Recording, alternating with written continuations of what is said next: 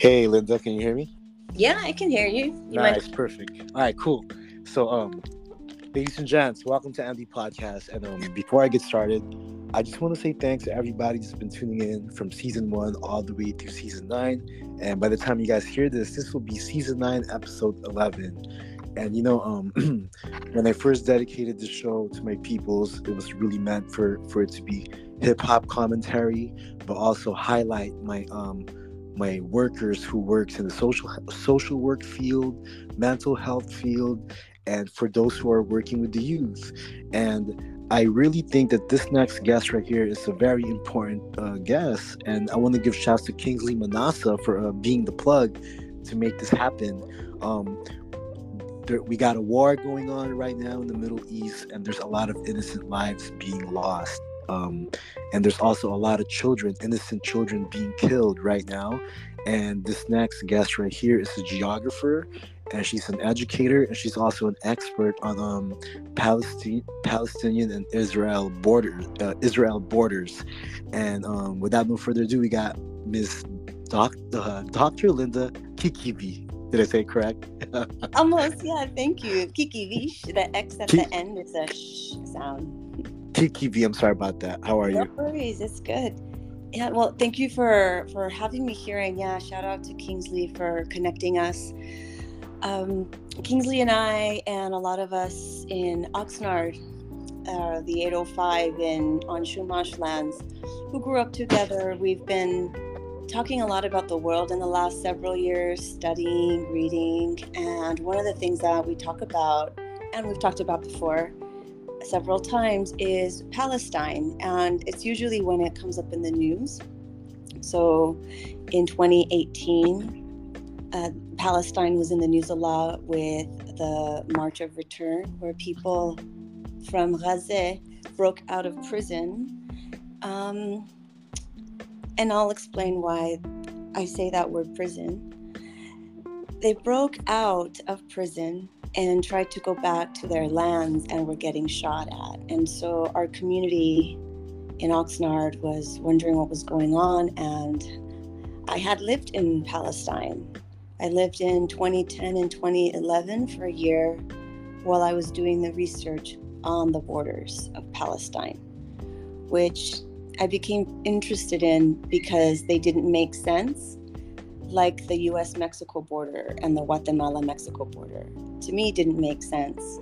My family crossed from Guatemala to Mexico and into the United States. They crossed two borders to come here to now Chumash lands where I would be born. Fleeing death and destruction and civil war in Guatemala, a lot of it having to do with fights, fights over land. There's still a lot of land theft happening. There, there's still a lot of Native American communities resisting that land theft, and Guatemala has a majority of its citizens are Native American Mayan from the Maya ancient Maya civilization is also modern Maya ways of being. Yes. Linda, can you hear me? I can. Hi, can you hear me? Yes. So before we get further, right? So I asked all my guests. So Linda, where were you born and raised? I was born and raised on Chumash lands. Okay. And that is where is that in the for, for those listening in Southern Cali? And if you're in Southern California, more precisely, you understand it as Hueneme Oxnard area in the area code 805. So we also call it the 805. Sometimes we call it the Ox, sometimes the Nard, sometimes okay. Hueneme and Oxnard, Oxneme. No doubt, no doubt.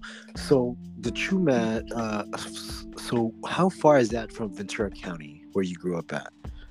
Yeah, it's actually it's in Ventura County. Oxnard okay, and okay. Hueneme okay. are the, the the largely brown working class uh, of Ventura County because Ventura County is the county right above Los Angeles County, right next next uh, on its northern border is Ventura County. It's also part of the coast, lots of mountains, and it's where a lot of the rich from LA have ranches because it's more open space. And there's a lot of agriculture in Ventura County and the agriculture workers largely live in Oxnard and uh, Hueneme and Santa Paula a little bit, but mostly Oxnard. And also flanking or on each side of Hueneme, Oxnard are two military bases. Right on. So you graduate high school. Um, what was in your mind your next plan in life? So you graduate high school. What was the game plan next? well, I knew I was going to go to college, but I just didn't really know what else that meant other than you need to get a degree so that you can get a job. So it was mm-hmm. more about, you know, going to college, not really to learn about the world like, you know, I kind of romanticized it as, but it was really about what kind of job I was going to get. So I went to Cal State Northridge in Los Angeles, in the Valley, San Fernando Valley, and I majored in business administration right on. with an, an emphasis on information systems, which is what the the mainstreaming of the internet was being called in the 90s. Mm-hmm.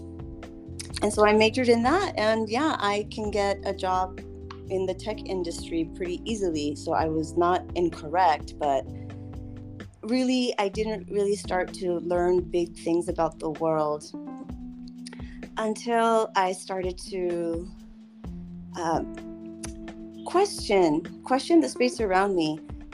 My last semester in college, I took an elective. I had to take an elective to make sure I had all the same, all the full load that I needed, and I took urban geography because I wanted to know why Los Angeles had all these freeways why Compton is black and brown now, black and brown, why Santa Monica is white and liberal, you know, what the history of Los Angeles as a city was. And it was really nice because I learned a lot. I learned about redlining, which is when banks did not allow or didn't want to give loans to folks that lived in areas on maps that they had drawn red lines on, which were largely black and working poor people, working class people, native people. LA has the largest concentration of Native Americans in the United States in any city. And so it has a lot of really interesting history. And that was the first time I was ever given permission to and shown that we can question everything if we learn history. That things aren't the world isn't the way it is just because it's it's supposed to be this way. It was made this way through struggle. A lot of it sadly through violence if we really learn deep history about you know how these lands have a lot of pain. They've the peoples have been killed almost exterminated some totally exterminated others still trying to survive and so there's a lot of pain when we dig into history. And so that that class, that urban geography class where we put into context why things are the way they are really sparked my mind to just question the context of everything as much as I can. No doubt. And from there, how did it lead you to um to start working or to start like being an expert on the borders for Palestinian and Israelites? You know, like how did that how did your journey lead you to that? I was really I, I got interested more and more in geography. So after my bachelor's, I decided to stick around and do a master's in geography. Mm. And so there I was reading in my seminars all of these books like and and some of them were talking about marxism and i had learned and, you know growing up in the united states in the 80s during the cold war that anything with marx anything with communism anything with socialism is pretty much evil. That's what i was taught in media and in schools you know just I, but I didn't know what any of that was. And here we were in the classroom in a graduate program reading this book called Empire by Hardt and Negri that talks about global capital now as the sovereign rather than nation states. And it's very interesting, and I didn't understand most of it, but the little parts that I did understand sparked my mind in a lot of ways that just you know you open up a pandora's box after having gone to school and been a good student and listened to what the authority said now i was being encouraged to question everything. And so i really enjoyed geography. Uh, i decided to continue on to do a phd in geography trying to understand the history of the mexico guatemala border because it was starting back then, and this was the mid 2000s. It was starting back then to look a lot like, or want to look a lot like the US Mexico border. And with you know U.S. technology being given down south to prevent Central American migration, so migration from Guatemala, El Salvador, and Honduras largely. And I, I was interested in studying borders because I knew that they were imposed. Like it, they never made sense to me with the landscape. And it made me then look at other borders, other border um, border conflicts. I mean, I don't even use that border wars. Let's say imposed borders. And I learned about Gaza in Palestine, the border between e- uh, Egypt and Gaza which has the the only open crossing into the Gaza Strip. And I didn't really know that much about Palestine. I was doing a self study. I was very skeptical, be, uh, as much as I could be, because I had actually learned already about Israel when I was a little girl. Um, at Oxnard Community College, my cousin was in a play, The Diary of Anna Frank, and I was nine years old, and she took me I didn't know what the play was going to be about. I just wanted to see her on stage.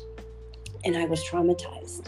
A nine year old wondering who ends a play like this? Someone needs to rewrite the ending and not being able to get any answers from the adults other than confirmation that that did happen. And I'm, I'm speaking about the Nazi Holocaust and the concentration camps because Anna Frank was 13 years old until 15 was a Jewish girl hiding with her family in uh, away from the Nazis who were rounding people up in Germany.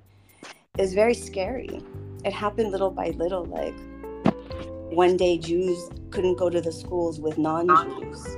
Another day, Jews could no longer ride bicycles or use public transportation.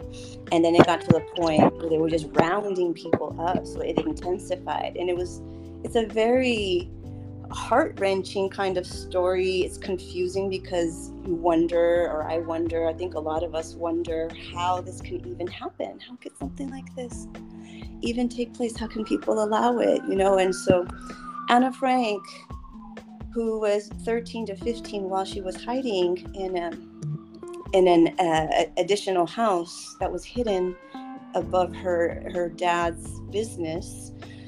The, uh, she kept a diary and um, very sadly, her family was all, you know, they were all rounded up, and the only one who survived was her father, who found her diary after, you know, they were discovered in in hiding after two years, and her diary was still there, and and so they created a play out of it, and it brought a lot of awareness. It's very important. It brings a lot of awareness to these horrors so that we don't repeat them again and that's been the that's been the i guess the the slogan or the the principle let's say. Although it feels like a slogan in the way that it's weaponized sometimes. But the but the principle of never again that so, the state of israel has has said that it is in charge of making sure happens never again so, Linda, I got a few questions for you, right? um, I, I want to understand it for myself too, and maybe for those who are listening, tuning in. I just want to have a quick rundown, real quick. So, in biblical times, the land where Jesus was born is called Jerusalem, right? Um, it was called Palestine by the Roman Empire, and he was born uh, in Bethlehem, which is about five miles south of Jerusalem. Okay. So Bi- biblical Jerusalem is now called Israel or Palestine? Ah, this is a great question. Because I This really is- want to take it to the root of the Mhm. Bible. So, Yeah. so the where the land where Jesus was born, he was born in Bethlehem, in the city of city of Bethlehem, but Mhm. the country of Jerusalem, right? He was sacrificed in Jerusalem. He was buried in Jerusalem. There is a church there. So he's born in Bethlehem and then buried in Jerusalem. And Jerusalem and Bethlehem are very close to each other. But is Bethlehem a city or a country? It's a city. In the in the co- in the country of what though? in the country of Palestine. This is where it's confusing because, well, yeah, in the country of Palestine, it's confusing because it's not a nation state like how the United States Yeah. says, you know? So Yeah, that's why, yeah. like, when I say Chumash lands, Chumash lands is not a nation state, but I, but it's still a country that has another country layered on top of it and all kinds of other worlds layered, you know? So Right. it's, it's important to understand that a country is not the same as a nation state. A nation state is a brand new invention in recent in human history. It's about 200 years old, and and that was a way to get folks to agree to some kind of democratic government. Is that they're a nation, and so they have to, you know, speak similar language, have a shared and feel themselves to be part of a community, even if they don't ever meet each other. So and that's the nation state. so Linda, so in the biblical times where Jesus was born, it's it's it's really it's really modern day Israel. Now, the the same country where Jesus was born, right? It's now modern day Israel, right? It's both Palestine and Israel. Okay. It's both. So so it's But, both uh, okay. Only very recently Israel. So it's Jesus is uh, understood as Palestinian. Jesus was Jewish, and you know what comes after is um, a split out of Judaism that ends up being called Christianity, and it all happened in Palestine. The state of is the state of Israel is a new invention in 1948, but the the people of Israel is not a new invention. That's biblical narrative. That's that's the Mm, community. So mm, so the idea of the nation state, which has borders, it has um, it understands that its territory is homogenous, or another way to say, has a lot of similar or like the, the same. There isn't a lot of difference in this idea of the nation state. That's kind of the point. Is you get homogeneous, you get a homogenous group of people called the nation that share some certain things like language, history, etc., and then they consent to be governed through a state. So a can it- state Okay. just to finish to wrap this because this one this part's key about what a state is a state is the monopoly of violence is the only one that's allowed to exercise violence in a legitimate way according to itself. Right. So, Linda, if someone was going to ask, right, and I want to learn for myself too, if someone asks, what's the difference between Jews and Palestinians, what what's the answer to that? Yeah, I mean, it's a tragic answer. There were Jews in Palestine for centuries, centuries, Ju- uh, Jewish Palestinians who their religion is Judaism, that's their spirituality, their cosmovision, and spoke Arabic. Right. And what happened is with the construction of the state of Israel, with um, and and the cutting up of the lands, you know, creation of Jordan, the creation of Lebanon, Syria, uh, Saudi Arabia. These are all brand new inventions. The, the those states, they the people have been there a long time, but the idea of Lebanon as a nation state, Syria as a nation state, this is all new.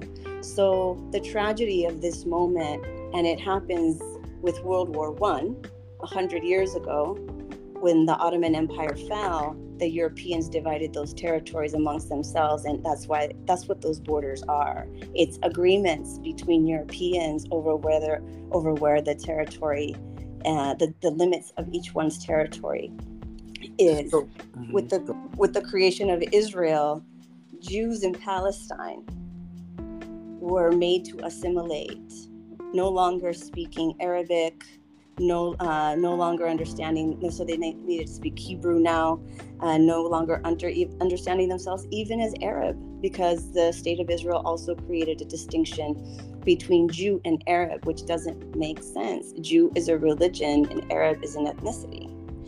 But this, these false uh, divisions exist, and so Jews from other parts of the Middle East, so for, from Iraq, for example, or other Arab countries like Morocco, migrated to Israel and became Israelis and could, were not were highly discouraged from speaking Arabic. They spoke now Hebrew. They're treat they're been treated as second class citizens because Israel was created for European Jews, largely blonde and blue eyed white, you know, typically as we know them. But Arab Jews from all the way from North Africa to Iraq to Iran. There's uh, well to Iraq because Iran is not Arab; it's Persian. But there's Jews in Iran also. And what the state of Israel has done is want to make all the Jews live in Israel, and so then it destroys these communities that have existed in Iraq, for example, for centuries, for centuries, and then makes people forget that history in order to become a you know an Israeli. So, Linda, can I ask you something? Um, so back to Jesus, right? So you would say, because some people say Jesus is a Jew, but what you're saying is no, technically he's Palestinian. He's both. He's, he's both. both. You can be Jewish and Palestinian at the same mm-hmm. time. The state of Israel is the one that makes it uh, seem as if they're contradictory. Mm. So, Linda, um, there's a lot of bloodshed. There's a lot of lives lost every day. Um, what do we do as good? Uh, what do we do as American citizens right now? What can we do that's in our control? Mm-hmm. What can we do? well, what's in what's in our control is probably the most difficult thing to do because it takes a lot of courage. And that is to look internally into ourselves of how, how it is that we allow anything like this to happen because we'll get the answer as to how anyone allowed it for it to happen to our to our ancestors. And that's something that i learned a lot going to palestine. And i want to bring up george jackson who was a Black Panther, imprisoned and assassinated in San Quentin in 1971 in August. He had a prison charge of $70 and got a prison sentence of one year to life. That was in 1960. And he became conscious in prison because other prisoners were conscious themselves. They were reading, they were educating each other, and they ended up putting him in solitary confinement for seven years because he was so effective at having difficult conversations with people about really how messed up this all is and how are we gonna how are we gonna tunnel our way out of here. And he wrote two books all of them through prison letters. One of them is soledad brother and that one was edited in order to keep him alive but his second book, Blood in My Eye, that one, he was killed six days after he turned in the manuscript. Blood in My Eye challenged me a lot. And it's a book I bring up because I was reading it on the eve of my moving to Palestine. It was August 2010. I moved there in September 2010. In August 2010, I was reading Blood in My Eye and stopped when I saw George Jackson write that America is the most advanced fascist society.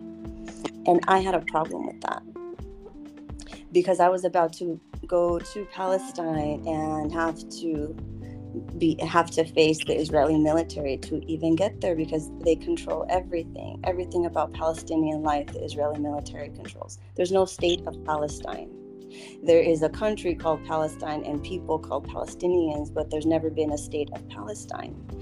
And so this is not a, a, a war state between state. Just want to make that clear. There's no Palestine army. The Israeli army controls everything about Palestine's borders and its, its ins and outs, and also how people can even connect village to village. So I was arguing with George Jackson, who wrote that in 1971, and it was 2010, that maybe he just hadn't met Israel because Israel seems more advanced in its fascism than the United States. But when I went to Palestine and I lived there, I lived in Bethlehem, the place where the Church of the Nativity is, where Jesus was born. There's a little cave underneath that has a star, and people do their pilgrimage and, and touch the star and pray. And uh, it's, it actually is a place where during the Second Intifada in, in 2000, uh, there were Palestinians that were trying to take shelter, and uh, Israel was just shooting at the place so you could still see the bullets. This is the Church of the Nativity where Jesus was born.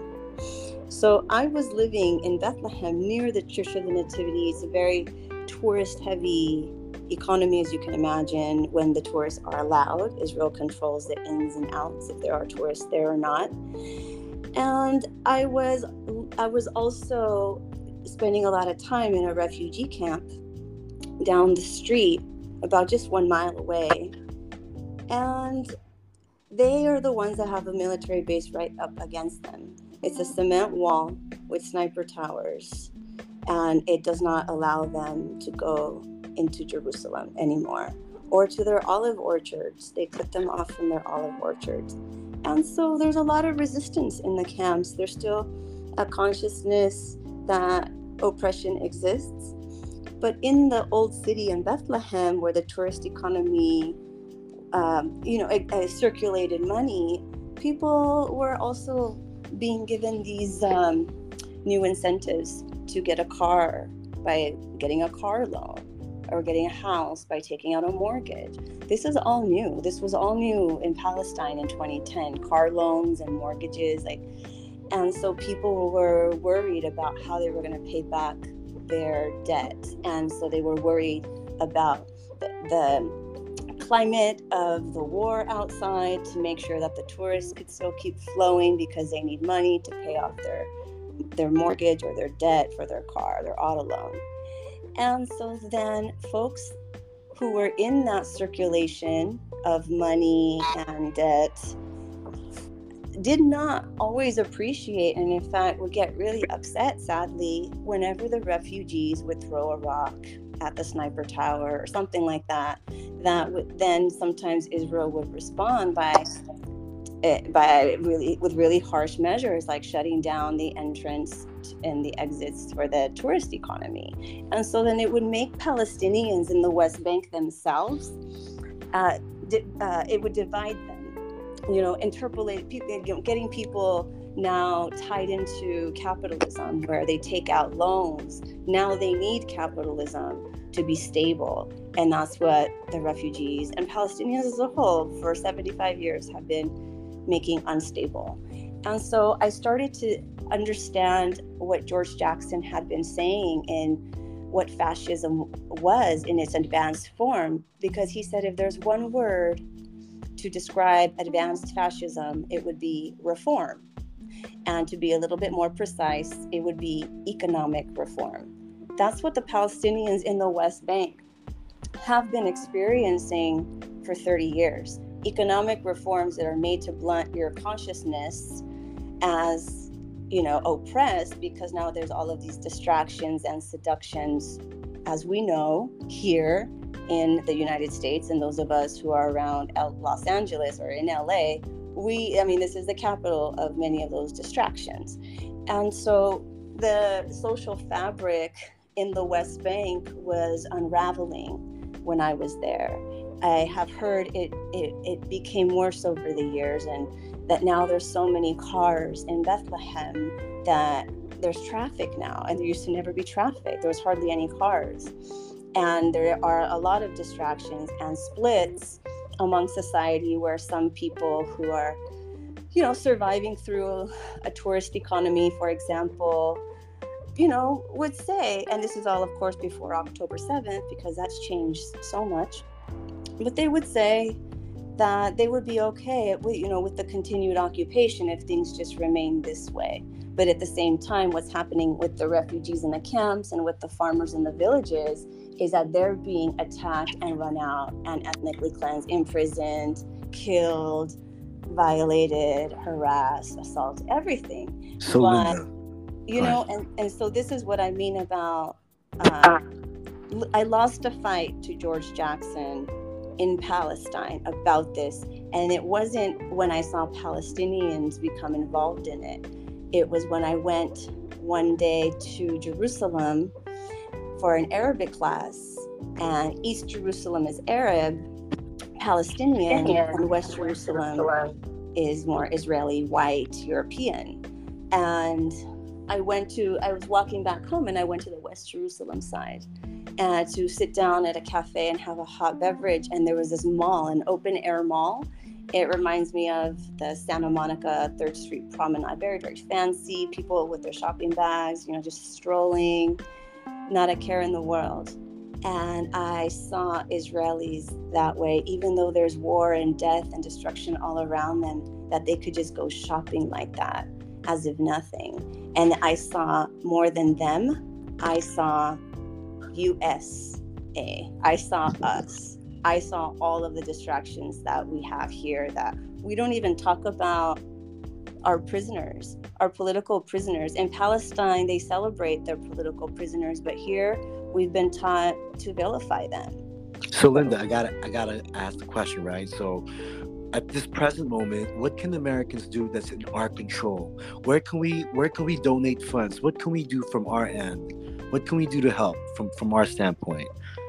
like a specific action item at this immediate moment coming from the ground is to call for a ceasefire, to call your representatives that, I mean, this is very, uh, very short band aid things, but a ceasefire is really important because the ground has said they can't even breathe. There's no food. People are starving to death. This is this is a genocide and, and it, the genocide the, the immediate war right now Gaza needs to stop. And there's actually talk of an escalation from Israel of a ground war, which is meant to completely, completely finish off every Palestinian there. It's not possible from the air, but they're effective against people if they go on the ground. So if Israel escalates that, it's go- the, the horrors are going to increase in ways that I don't think anyone will be able to bear.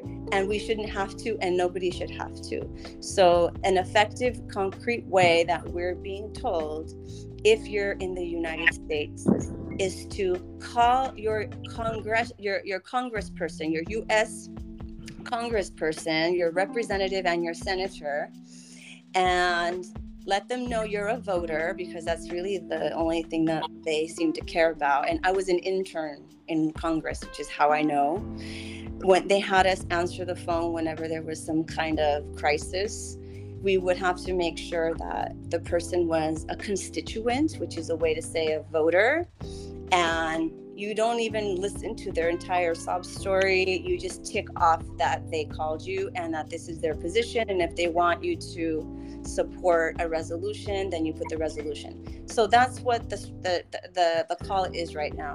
Call your senator, your congress member, tell them you're a voter, tell them that you want a ceasefire and that you want your representative to support the ceasefire resolution that's already in place, circulating as far as as far as money how can how can americans donate funds? Is there a way to donate food right now at the moment or is it it is that impossible right now? For gaza it really is so horrifying. For the west bank there is the west bank also needs a lot of support and money and support I believe can still circulate and there are at least people can get it. But in terms of Gaza, Gaza people people hardly have electricity. There are all of these aid trucks lined up in Egypt just waiting to get in and the bo- and the border crossing keeps being bombed. Last time wow. I checked it was bombed by Israel 5 times. And on a couple of days ago on Friday, October 20th, uh, global general strike, a lot of Egyptian folks went rush try to rush the border and they got up to the fence and they're trying to get in because there's they're so desperate to save their kin in the Gaza Strip. Um, but in terms of anything coming in and out, Israel controls everything. Gaza is a place where Palestinians who were terrorized in the war that created the state of Israel. They were terrorized by Israel's massacres, and the news went around that people were being massacred in villages. People ran. They ran, and, and folks who are in the Gaza Strip, a lot of them are refugees. 70 to 80 percent are refugees from those villages that are now Tel Aviv or Israeli cities and towns or were destroyed by Israel. But people ran during the war thinking that they were going to be able to go back after the war but the thing is is that israel did not let them go back because israel did not want them because they were mostly muslim and israel wants a jewish supremacist state a state of jews and it wants to be a democracy. So if it allows non-jews citizenship or allows equality then it ceases it stops being a jewish state. So we need to understand the Gaza Strip is full of refugees from what is now called the State of Israel. And they ran there for cover in 1948 when Israel was created. And then they were penned in, not allowed to go back. There's nothing. Excuse me.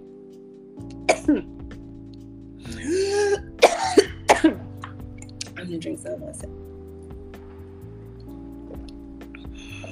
Are you all right? yeah. Just to say that you know Israel, after October 7, almost immediately, the state of Israel cut the water and the fuel and the food to Gaza. That they even have the power to do that should already tell us who the oppressor is, who has the power, who are the prisoners. Oh, yeah. man, I'm listening.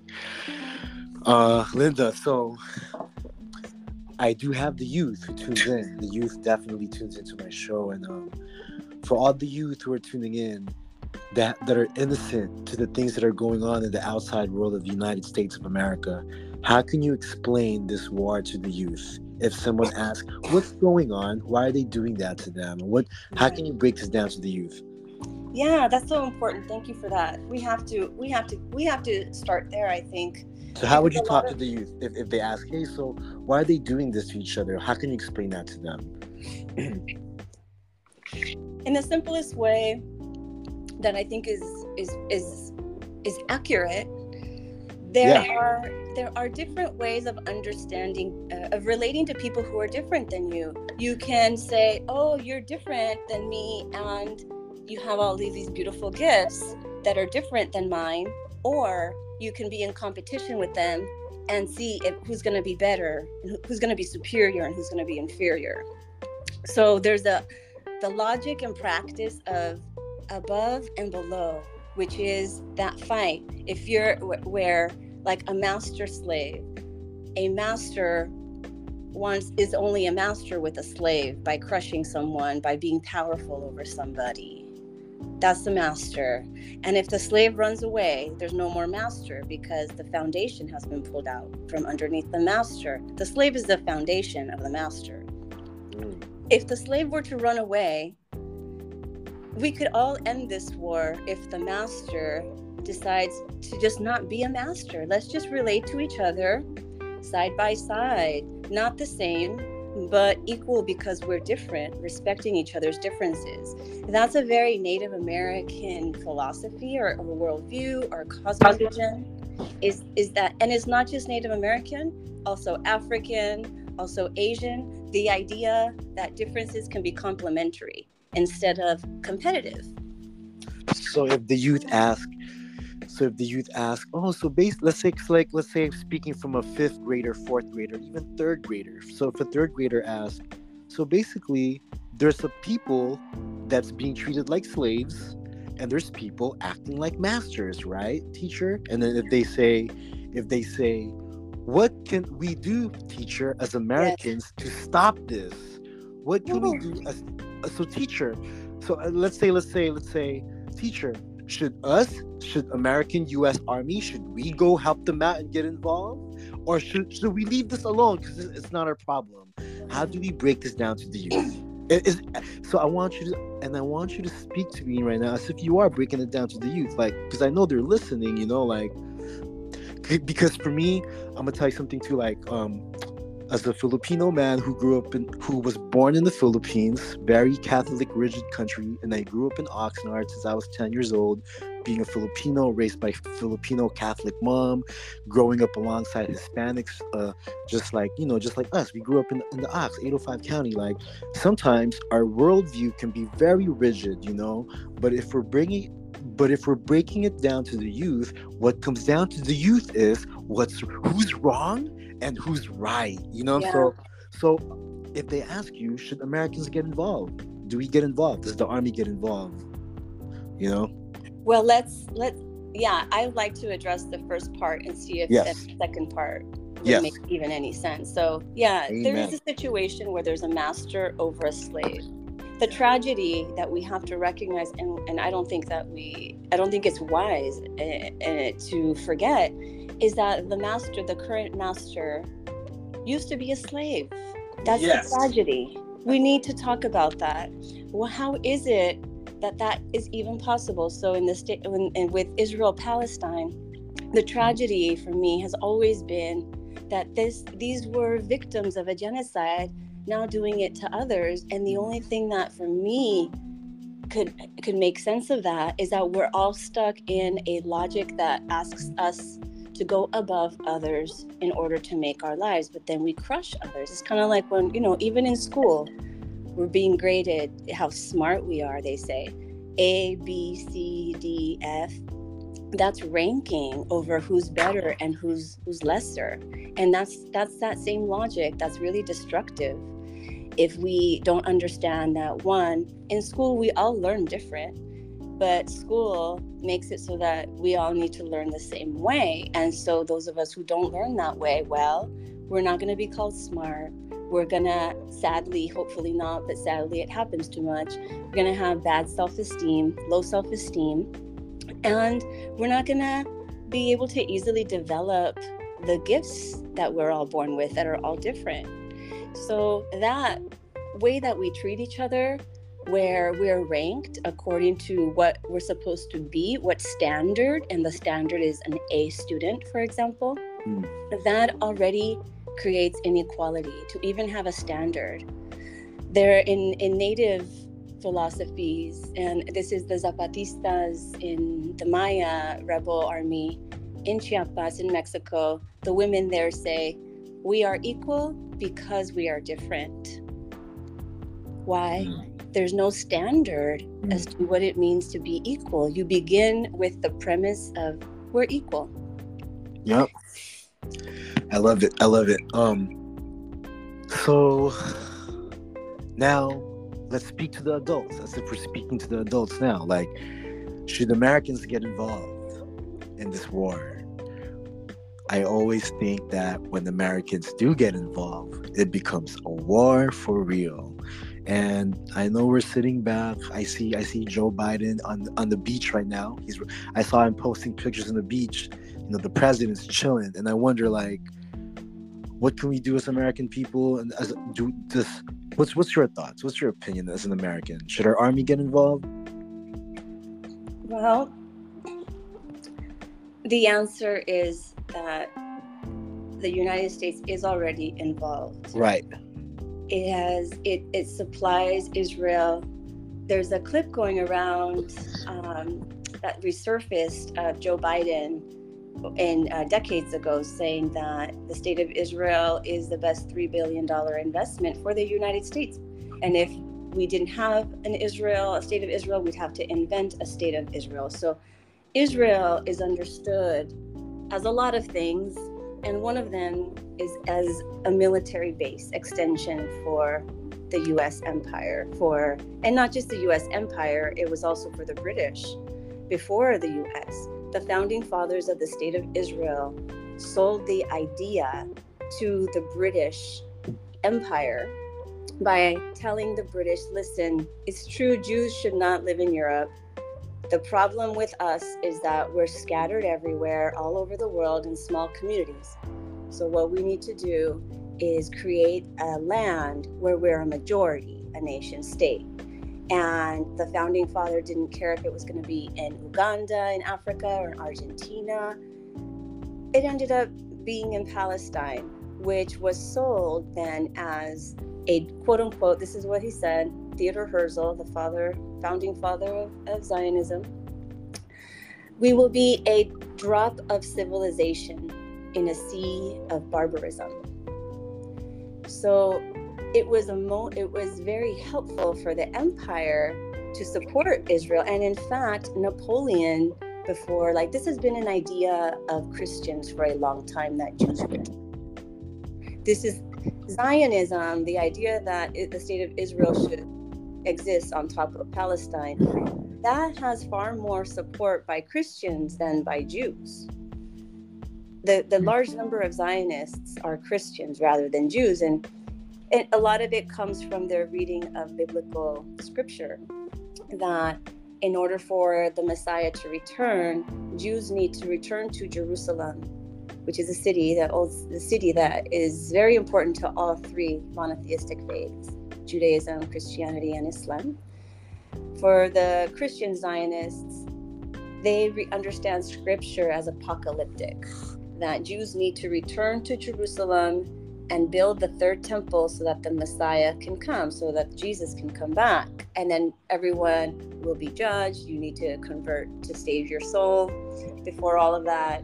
And then the Jews will, everyone will die except for the Christian. It's a very anti Jewish line, but the state of Israel doesn't believe it. And so they, they play together well. The Christian Zionists and the Jewish Zionists play together well, even though you know they don't believe each other's religion they don't they're each battling their own religion but come together against the muslims the muslims with palestine jerusalem had been part of the roman empire up until uh, islam spread in the 600s and then it was no longer christian it became well it was christian it remained christian and remained Jewish, but was now stewarded by Muslims. I don't want to say that it became Muslim. No, it was stewarded by Muslims. So Muslims always allowed for the coexistence of Jews and Christians. It's just that they had to pay taxes. And so then people, I mean, there's other reasons for converting, obviously, but like a practical one to convert to Islam is that you don't have to pay taxes. And so Jewish communities and Christian communities were important too because they were also a source of taxes and stuff. And they got to continue living their faith and not having one way imposed. But so the Muslims had Jerusalem, have been stewarding Jerusalem for a long time, but the Christians in Europe with the Crusades in around the year 1000, and again, there were several Crusades, they've been wanting to get it back. And when Columbus sailed west actually in 1492 in his diaries it w- and his conversation with the queen who funded it they were both they both understood scripture this way that you know it's apocalyptic end of the world. He wanted to sail west in order to take jerusalem next. So i i mentioned all of this to say that the state of israel is a project of europe.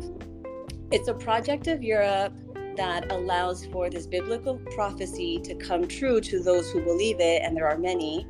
And it is also very practically, it serves as a, a military base for empire to be able to be there where there's petroleum and in the maps of how Palestine got her borders and everyone else, you can see that there's been a plan for a pipeline from the Gulf to the Mediterranean going right through Palestine for 100 years. And the Palestinians, in not allowing Israel to exist at their expense and have been resisting their own annihilation, they've prevented that pipeline. So, should the United States get involved? The United States should stop being involved. Mm.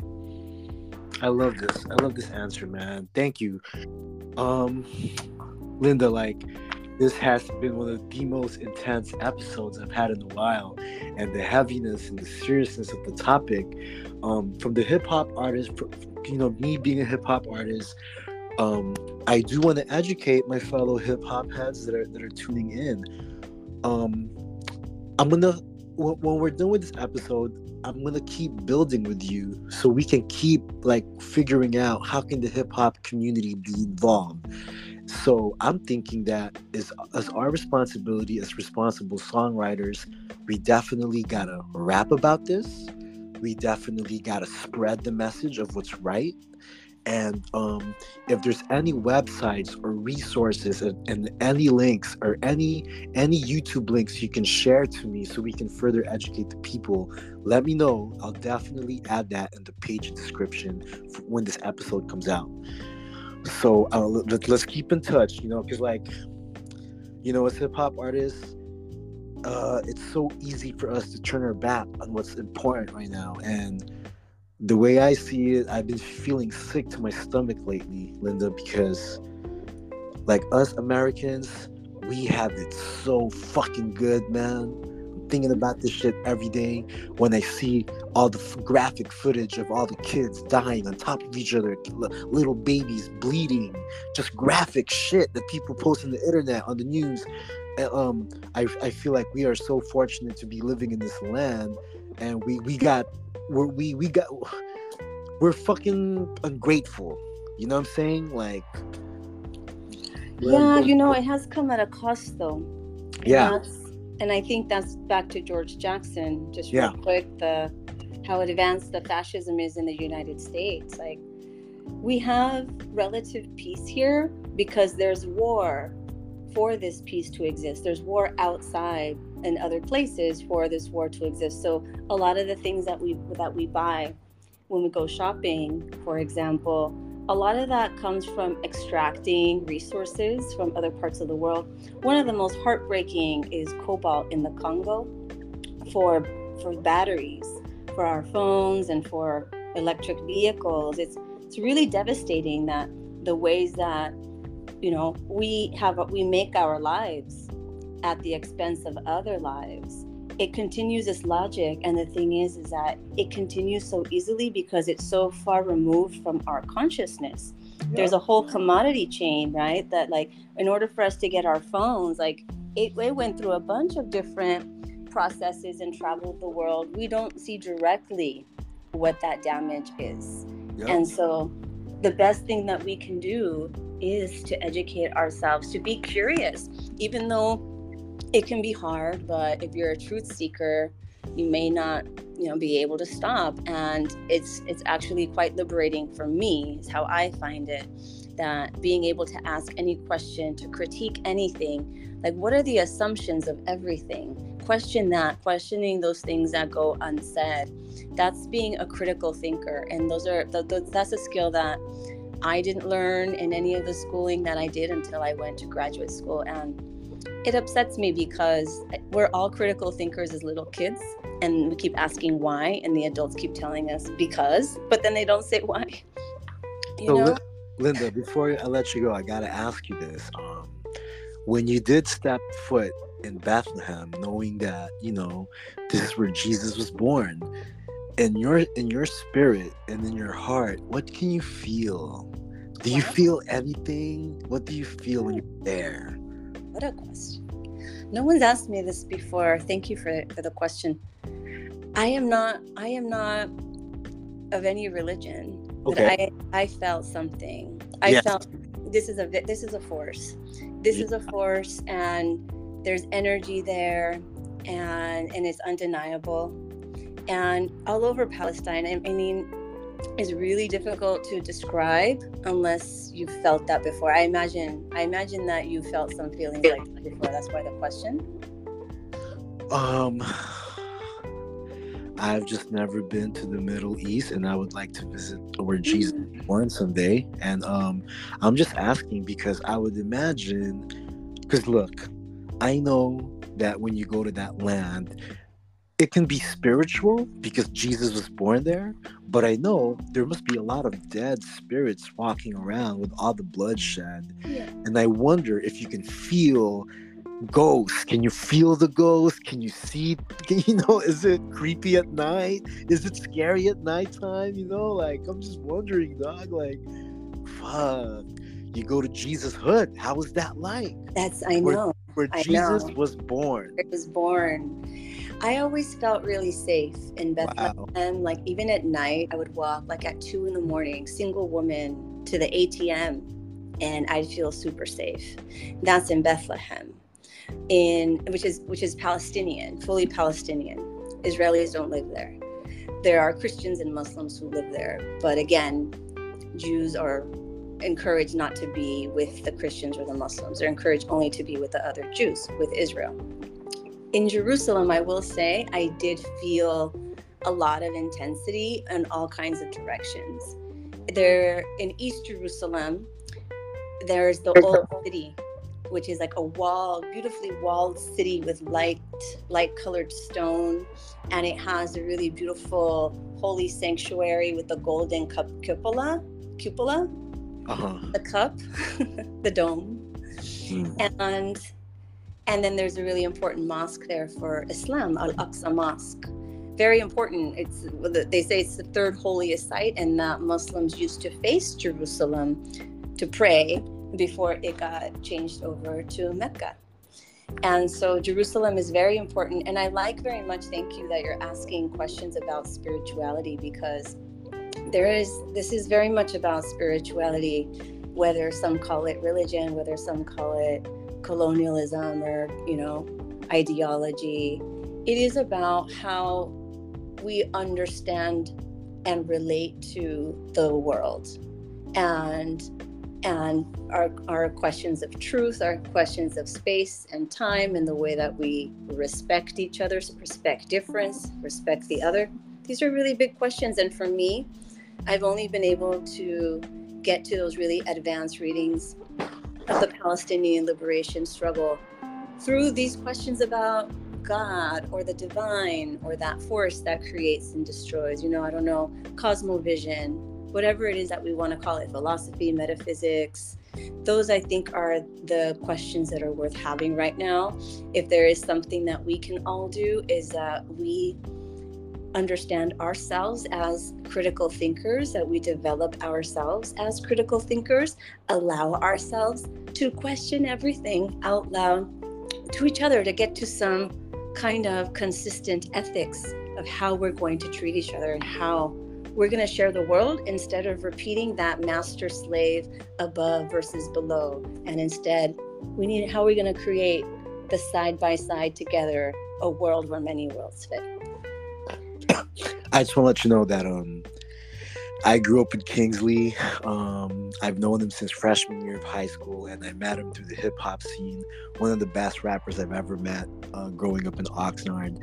And you know, I just want to let you know that I'm proud to know that you're from Oxnard. Because when I asked him, you know how sometimes before you interview a person, I just asked, I called Kingsley, and I I called him and I said, Hey Kingsley, like just tell me more. Tell me a little bit more about her. I just I just want to know a little bit more before I, I get on the phone with her. So he was kind of just giving me your brief rundown, and I'm just proud that you've you've lived in the Middle East and you've experienced some things that some of us haven't, and like, um, and this has this will only be part one of our interview because we gotta do this again. Yes, Um. But let me call you as soon as we get off. I'm gonna call you back right now so I can just explain um some of the logistics. Uh, but let me. I'm, so glad you did the show. Is there any other? So by the way, before we get off, um, is there any websites or anything on YouTube or anything that you can send me that I will promote to the people right now for the links? Like, is there anything they need to check out? Any edu- for just to get more educated on the on the issue? yeah, I have a website. It's Okay, cool. QUI.org, Q-U-I-Q-U-I.org. And a lot of my more scholarly writings and popular writings and some art is up there. And I'm going to be updating it more frequently because I'm going to be doing more popular education on social media because I see that's where a lot of folks are. and I see that there isn't a lot of this, you know, uh, holding space for these really difficult conversations. excuse me, in a way that feels like it's like it could be safe to ask whatever, and and and that we are really also talking about Jewish liberation too, and all of our liberation, and not just one or the other. We're really trying to think of something different. So look for that. I have a YouTube channel called The Below also, where I put up clips and I put up lots of lectures.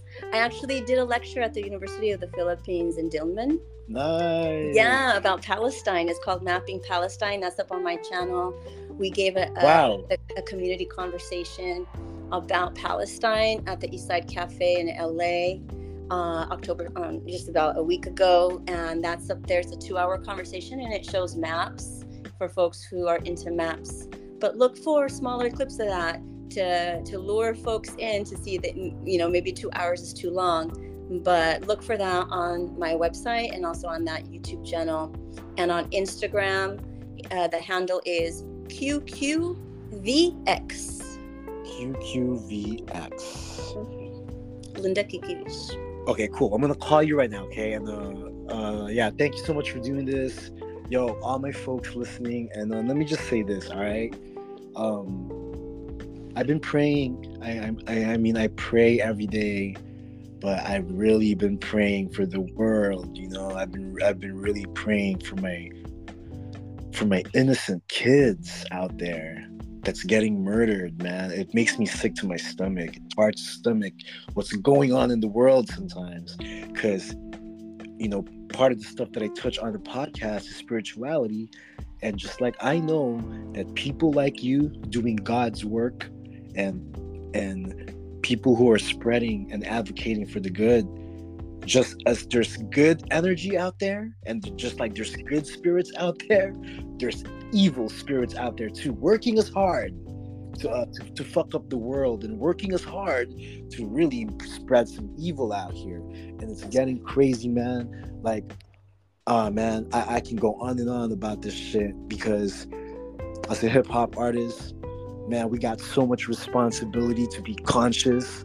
We got so much responsibility to spread what's to spread to the kids that are tuning in, listening to us as adults, you know. And it's, our job to raise these batch of kids that's going to be running this country someday. These the youth right now, what they're seeing from us is not a good look. We have not been a good example. It's fucked up. The world's fucked up, man. Um, but I can go on and on, Linda. That's another rant. But uh, thank you so much. Is there any other announcements or shout outs you want to give out there before we get? Shout out to Kingsley and the Sound Guild farm over there in, in Littlerock in the desert, doing the thing, growing food.